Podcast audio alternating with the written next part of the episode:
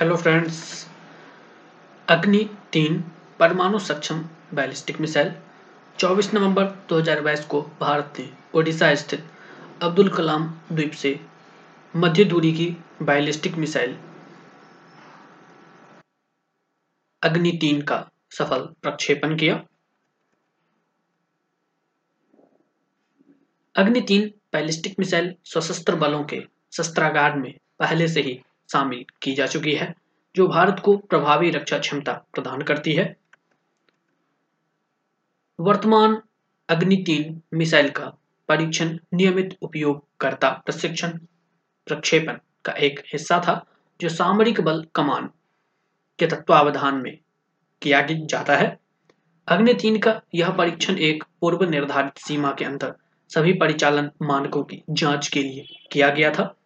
इसने सभी मानकों को पूरा किया।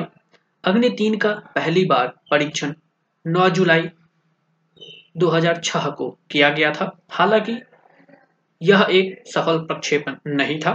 इस मिसाइल ने अपनी प्रथम सफल परीक्षण उड़ान 2007 में सफलतापूर्वक पूरी की। वर्ष 2008 में इस मिसाइल ने अपने लगातार तीसरे प्रक्षेपण में निर्धारित मानकों के अनुसार सफल प्रदर्शन किया। इस मिसाइल का वजन 48 टन से अधिक है तथा यह इसकी लंबाई 16 मीटर है। यह अत्याधुनिक मिसाइल आधुनिक और कॉम्पैक्ट वैमानिकी या एवियोनिक्स से लैस है। इस मिसाइल की मारक क्षमता 3000 किलोमीटर से अधिक है और यह 1.5 टन से अधिक का पेलोड ले जाने में सक्षम है। अपनी उच्च रेंज के कारण अग्नि 3 मिसाइल को अपने वर्ग में दुनिया का सबसे सटीक स्ट्रेटेजिक बैलिस्टिक मिसाइल के रूप में जानी जाती है।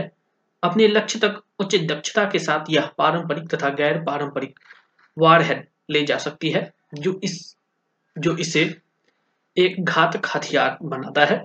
अग्निश्रृंखला की मिसाइलें भारत की परमाणु हथियार क्षमता की रीढ़ है।